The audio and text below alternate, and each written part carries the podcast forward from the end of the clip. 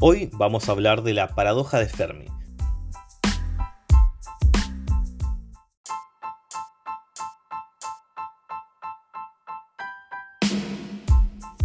Llamada así por el físico Enrico Fermi, que es la aparente contradicción entre la alta probabilidad de la existencia de civilizaciones extraterrestres y la falta de evidencia de su existencia. En 1950, Fermi estaba teniendo una conversación informal a la hora del almuerzo con algunos colegas, cuando planteó la pregunta simple, ¿dónde están todos? Se refería a la posibilidad de vida inteligente en el universo.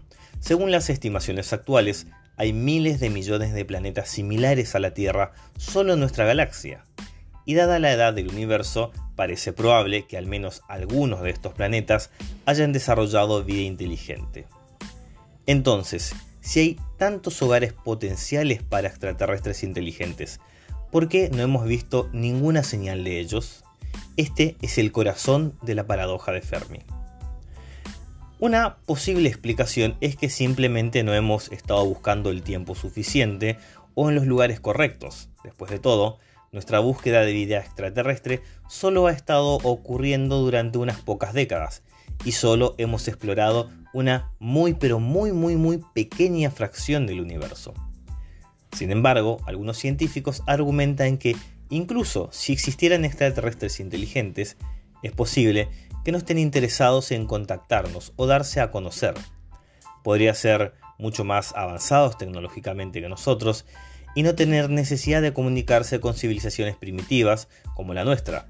Tal vez comunicarse con nosotros es como si nosotros quisiéramos comunicarnos con una hormiga. Otra posibilidad es que seamos la única vida inteligente en el universo, y bueno, esto sería realmente muy triste. Y la paradoja de Fermi sea simplemente un ejemplo de nuestro propio ego.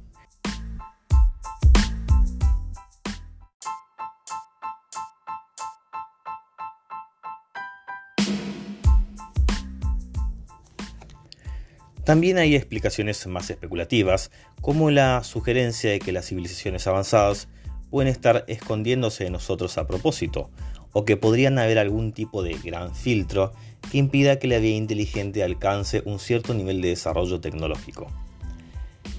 En última instancia, la paradoja de Fermi sigue siendo un misterio, y es posible que nunca encontremos una respuesta definitiva.